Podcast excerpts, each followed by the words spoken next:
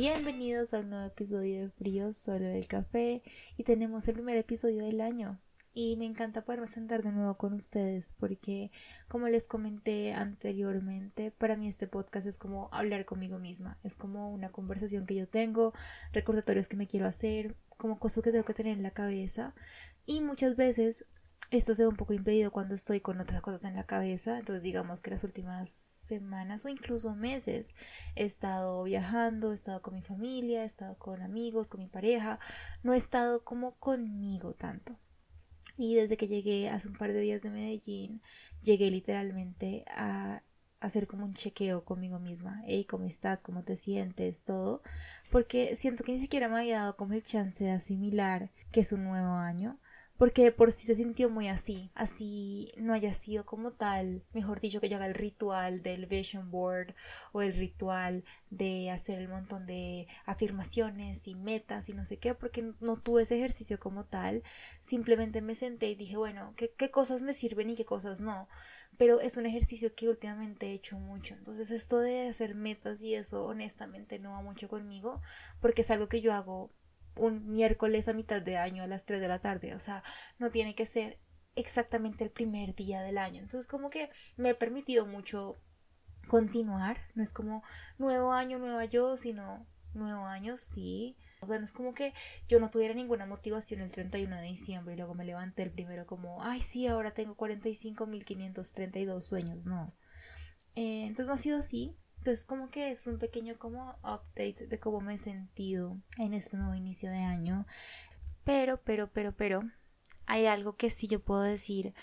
Esto es algo que yo puedo identificar que hizo que mi 2022 fuera un año muy transitorio, de mucho autoconocimiento. Creo que ha sido el año en el que más cómoda me he sentido conmigo misma, porque ha sido el año en el que yo puedo decir, ya sé quién soy. O sea, fue un año de mucho autodescubrimiento, fue un año de mucha reflexión, fue un año de mucha incomodidad, porque crecer es incómodo, cambiar es incómodo, pero sentirse estancado es peor. Y si yo tuviera que describir el año pasado, mi sentimiento constante era el estancamiento. Pero eso es lo que me hacía como reflexionar mucho y hablar conmigo misma, bueno, ¿qué es lo que te hace sentir estancada? ¿Por qué estás estancada? Y creo que eso fue lo principal que me hizo llegar a la reflexión que les voy a compartir en este episodio, pero fue sentir que ya me estaba quedando muy grande para la cajita en la que estaba. Y por eso me sentía estancada, porque ya no había como espacio de crecimiento, ya no había nada y el trabajo en el que estaba no me llenaba, las amistades que tenía de pronto no me llenaban, los planes que tenía no me llenaban, muchas cosas. Fue como la primera, la primera mitad del año, fue eh, un choque muy grande después de, de haber tomado una decisión que dije como bueno, no voy a tomar este camino, no voy a hacer esto, porque desde dónde sale esa decisión, desde dónde estoy tomando muchas decisiones, desde qué lugar estoy tomando decisiones, desde el lugar de complacer a los demás, de hacer lo que se espera de mí, de no haberme dado el tiempo de sentarme y conocerme y decir qué quieres hacer. Porque lamentablemente a uno de los 18 le meten mucha presión, 17, 18, mucha presión de carrera, mucha presión académica, mucha presión. Y al uno graduarse, si ya no hay algo que te mida, si ya no está eso, yo ya les he hablado de este tema, pero fue un, fue un factor muy constante en mi año, por ende también ha sido un tema constante en mis episodios de este año, pero quiero hablarles específicamente de cómo me desapegué un poco de la idea o de los viejos patrones, viejas mañas que yo tenía todo porque yo fui una niña, lo que se llama un golden child. Y desde muy pequeña fui esa golden child, esa persona con excelencia académica, fui esa persona que se medía con notas. De hecho, hay un episodio en el que yo les hablo de burnout y, ser este como niño que siempre se destaca, que es como un overachiever, y yo ya les he hablado de este tema, entonces mm, hay un episodio específicamente en mi podcast si quieren profundizar en este tema del burnout. Pero el qué es el burnout? Y siento que eso fue lo que a mí me hizo despertarme este año, porque el burnout es ese sentimiento de que de pronto no dosificaste bien tus esfuerzos, tu exigencia, no, no mediste bien en la medida en la que te entregabas a muchas cosas y te esforzaste de más que llegas a un punto en el que te quemas. Entonces llegas a un punto en el que tu creatividad se ve bloqueada, tu motivación se ve bloqueada, todo se ve bloqueado por esa como, como ese sentimiento de ya me quemé, ya lo di todo, no lo dosifiqué bien, no lo medí y ahora entregué todo y me quemé. Eso fue lo que yo sentí hace un par de años. Yo creo que eso fue mi sentimiento el 2021, que fue un año muy duro para mí en muchos aspectos. Pero el 2022 no fue fácil, pero fue muy sanador. Fue un año en el que yo dije, pucha, estoy con el burnout más grande de mi vida, estoy en una crisis de carrera, estoy tomando todas mis decisiones en pro de lo que los demás esperan de mí, estoy tomando decisiones impulsivas porque me siento perdida y estancada y me siento sin propósito y bueno, me siento mal. Y eso fue el resumen de mi 2021 y mi motor para el 2022. ¿Y qué, qué, hice en el 2022? Hacer las paces, porque es que uno hasta que no reconoce una situación no puedes trabajar en ella. Y, creo que yo identifico un montón de patrones que tenía de ser este como Golden Child, que quiero hacerles como un pequeño test de para que ustedes de pronto entiendan más el concepto de qué es un Golden Child. Pero somos, son esos niños que desde muy pequeños y adolescentes siempre suprimen lo que necesitan, siempre suprimen sus emociones, siempre suprimen eh, decir lo que piensan realmente, siempre todo lo dejan en segundo plano con por, por, estar priorizando cosas de validación, validación académica, validación parental, validación externa, validación entre tus amiguitos, intentar ser esa persona que siempre está destacándose en todos los sentidos. Y también son personas que reprimimos mucho lo que sentimos y no somos personas que decimos lo que pensamos por miedo al abandono, por miedo al rechazo, por ansiedad social.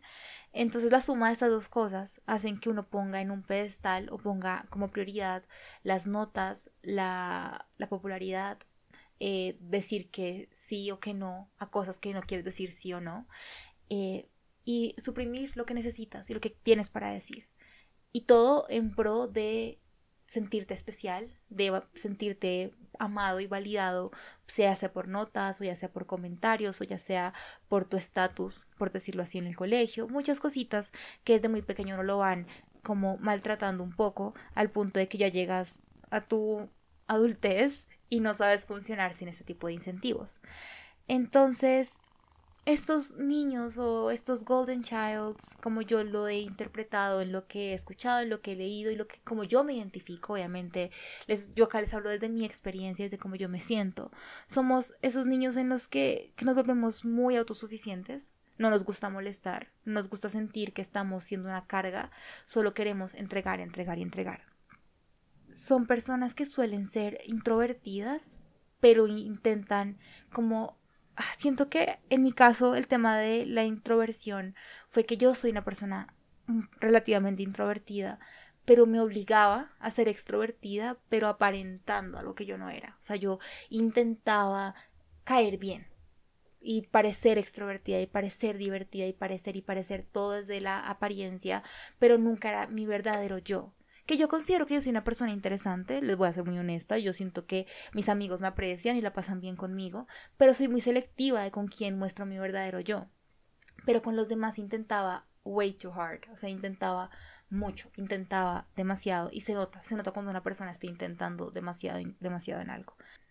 También son personas que sienten que son una carga todo el tiempo y eso lleva a problemas de autoestima. Yo crecí con muchos problemas de inseguridad, de autoestima, precisamente porque nunca fui capaz de decir lo que pensaba, lo que sentía o poner límites, porque yo sentía que frenar a los demás o no dejar que literalmente me pisaran era darles el chance de que me rechazaran. Entonces, como que si yo no tengo mucho para entregar, no soy nadie, no me van a querer, no me van a nada. Y esos pensamientos intrusivos estuvieron toda mi vida. O sea, yo me pongo a pensar en la Laura chiquita, la Laura adolescente, la Laura hace un par de años, incluso la Laura hoy en día. Son cosas que todavía me persiguen, que, ahora estoy más consciente y que ahora estoy trabajando y que me di cuenta mucho de terapia también.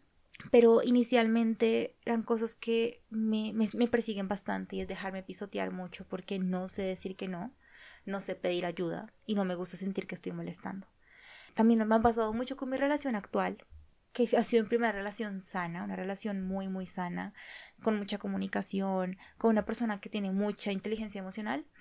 Y esta persona a veces yo siento que me da más de lo que yo merezco o a veces no me lo creo, o a veces siento que no soy merecedora de un amor así, o a veces me invade esto cuando hace, hace cosas como por mí, hace mucho por mí, siento que estoy molestando y puede que a él le salga del corazón, sea un acto de amor, sea un acto de ven, yo te cuido, sea su lenguaje del amor, pero yo lo interpreto como te estoy molestando, te estoy cargando mucho, te estoy, estoy siendo un estorbo, estoy siendo una incomodidad, pero son pensamientos intrusivos. Y este año aprendí a manejarlos mucho más, a sentir yo soy merecedora de estas cosas y así como yo lo haría por él, tengo que aceptar que lo hagan por mí y me pasa en muchos aspectos un síndrome del impostor que ni les cuento. Eso del síndrome del impostor es para todo un otro episodio porque me persigue desde muy pequeñita y hasta el día de hoy todavía no me lo creo.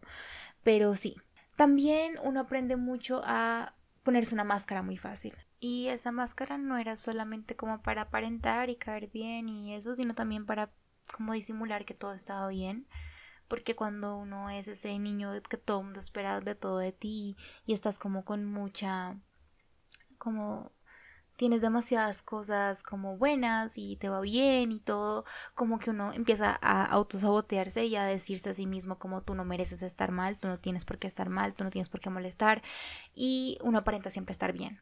Entonces yo pasé por muchas cosas cuando pequeña, quizás no tienen idea, no tuvieron idea y pasé por muchas cosas que la gente no, estaba ni por enterada y yo a veces resiento un poco esa situación, pero luego me pongo a pensar como eso fui yo, o sea, la gente no tiene por qué leerme la mente. Yo eh, no sé si era un mecanismo de defensa o era simplemente no sentirme merecedora de ayuda, pero simplemente siempre me ahorré todo y me tragué todo. Y eso tiene consecuencias a largo plazo, claramente eso se va acumulando y eso llega a un punto en el que uno explota. Y eso tiene ciertas consecuencias y de una u otra manera me di cuenta que entre esas consecuencias estaba que yo no sabía quién era, yo no sabía qué quería hacer, yo no sé qué me gusta, yo no sé qué tolero y qué no, qué aprecio y qué no, porque todo el tiempo viví como con tantas cosas impuestas o que yo misma me imponía para es trabajar en pro de los demás, de la aceptación, de todo, que nunca me senté en mis 23, 24 años a decir, bueno, ¿y tú quién eres? ¿Tú qué quieres? Y todo eso hace que uno no sepa quién es, porque no deja que tu personalidad salga, que tus necesidades salgan, que tu vulnerabilidad, que tus problemas, que tus requerimientos, que tus sueños, todo eso pasa un segundo plano porque de primeras está lo superficial, lo que los demás ven, lo que los demás van a aceptar, lo que los demás, los demás, los demás. Y eso crea un montón de capas externas que te alejan cada vez más de tu capita interior, de tu capita real, que es lo que me pasa mucho a mí. Y digamos que el año pasado fue básicamente descascarar un poquito eso, desaprender muchas mañas, desaprender muchos hábitos, muchos patrones que tenía y primero identificarlos y decir, bueno, esta es como una cebollita. Y empecé a quitar una cebollita, como la primera capa de la cebollita, la segunda capa de la cebollita y así, hasta llegar al centro, que es a donde creo que estoy llegando en este momento. También me estoy permitiendo equivocarme, porque todo esto que les cuento solamente me impedía equivocarme. Yo no me permitía cometer errores, yo no me permitía verme vulnerable o eh, eh, como estar mal ante los demás, porque eso para mí era un golpe en mi ego y en mi autoestima y en todo. Y para mí era muy duro reconocer que algo estaba mal. También empecé a poner límites, porque cuando uno dice no más es no más, yo no puedo más con eso, yo no puedo llegar a este punto, tengo que empezar a decir no y decir hasta aquí llegué y parte del año pasado fue cortar muchas amistades, cortar muchos patrones, cortar muchas cosas impuestas, muchas expectativas, aprender a decir así es y así es y punto como volver a mí, como no traicionarme a mí misma. Y parte de eso también era irme de un trabajo que no me gustaba y no me aportaba, irme de cosas que no me estaban dejando crecer. Y simplemente me seguían metiendo en esa cajita en la que me sentía tan estrecha y tan apretada que no podía más y me tenía en un estado completo de estancamiento. Entonces, básicamente, este año fue de sanar y reconocer quién es Laura, qué quieres. Es como si alguien me hubiese llegado y por primera vez en la vida alguien me pregunta, ¿tú qué quieres? Y esa misma, esa persona fui yo misma. Y eso fue demasiado sanador para mí, porque nadie nunca me ha preguntado qué quieres, porque yo siempre me enfoqué en darle a los demás lo que quieren o en hacer lo que yo pensé que los demás querían de mí. Nunca me senté a preguntarme tú qué quieres. Y este año se sintió como un fresquito porque me lo pregunté y las respuestas fueron muy incómodas. Las respuestas fueron básicamente darle un giro de 180 a mi vida y eso no es fácil, eso tiene mucha resistencia de los demás. Y cuando tú llevas toda tu vida acostumbrado a ir con la corriente, en ir como siguiendo a los demás, haciendo lo que los demás quieren y como siempre esforzándote en que los demás vean lo que quieren ver en ti y toda esta cuestión, sentir ese, esa resistencia es muy incómodo y duele y es, es fuerte, es fuerte, es fuerte tener que desaprender todo lo que aprendiste toda tu vida y dejar de satisfacer a los demás y empezar a decirte a ti misma, bueno, tú qué quieres, así eso involucra literalmente nadar en contra la corriente y es muy incómodo. Entonces, lo primero creo que fue eso, sentir ese choque contra la corriente, pero me, o sea, como que siento que eso es incómodo, sí, pero enseña mucho. También siento que ya me siento más tranquila cometiendo errores, asumiendo que no me las sé todas, entendiendo que me puedo equivocar y que me voy a equivocar y que me estoy equivocando, aceptar que de pronto en este momento no estaba haciendo lo que quería estar haciendo realmente y qué quiero yo. También me estoy dejando ir, estoy, estoy dejando ir, estoy dejando fluir las cosas, estoy soltando y soltando el control y soltando muchas cosas porque también por primera vez en mi vida, este año que acaba de pasar, me sentí más en paz con no tener un plan estructurado, me sentí más en paz con no tener control sobre la comida, por ejemplo, que era un mecanismo mío de control muy, muy fuerte que me llevó a tener un TCA y eso lo solté mucho este año y lo noté mucho en mi relación con la comida. Solté el control, solté ese psicorrigidismo de tener que tener todo súper claro porque eso solamente me lleva a la frustración y estoy dejando ser. O sea, como que siento que entre más he soltado, mejor recibo las cosas que llegan y más fácil dejo ir las cosas que se van. También he aprendido un poco a entender que hay cosas que me están haciendo daño, que hay cosas que no están bien. Aprendí, que no estoy bien y que necesito ayuda y que necesito soporte y que necesito aprender a pedir ayuda, no solamente me refiero como a ir a terapia, cosas así, sino también me refiero un poco a poder contar con mis amigos con más vulnerabilidad, poder contar con mis papás con más vulnerabilidad. Esa última todavía me cuesta mucho, porque como les digo, desde muy pequeña tuve este estatus del golden child.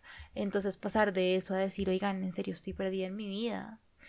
Y esa conversación fue complicada un poco. Es una conversación muy vulnerable que nunca había tenido. Yo soy muy ansiosa, más que todo con mis papás, precisamente por el miedo a decepcionar y por la suma de todo lo que les he dicho. En las relaciones que más siento que se nota eso es mi relación con mis papás. Todas esos, esas presiones de ser perfecta, de no decepcionar, de no saber decir que no, todo eso sale muy a flote en mi relación parental.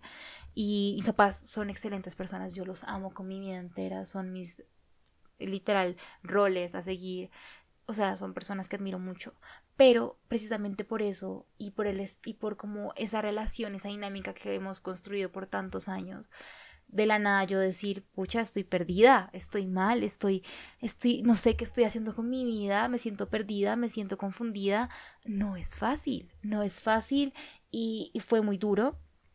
Pero sentir que al final ellos también son humanos y lo van a entender, te quita un peso muy grande de encima y si no, pues se puede trabajar. Es una relación que hay que desaprender y volver a construir. Todo viene del mismo punto. O sea, si yo tuviera que definir el 2022 en una frase o en una palabra, en una emoción, sería literalmente reconectar con mi yo chiquita y ayudarla a sanar muchas cosas que llevan toda mi vida y también desaprender muchos patrones que vienen de ese de ese estatus de golden child que tuve toda mi vida y quitármelo, quitarme esa etiqueta de encima. Es como si uno toda la le pusieran como estrellitas de muy bien, muy bien, muy bien. Arrancarte todos esos stickers de toda la cara y decir ya no más, ya, ya, ya, no, no me importa tener una estrellita más. Yo quiero ser yo. Y, y eso fue muy liberador. Entonces sí, fue un año muy duro, fue un año muy difícil, fue un año muy incómodo.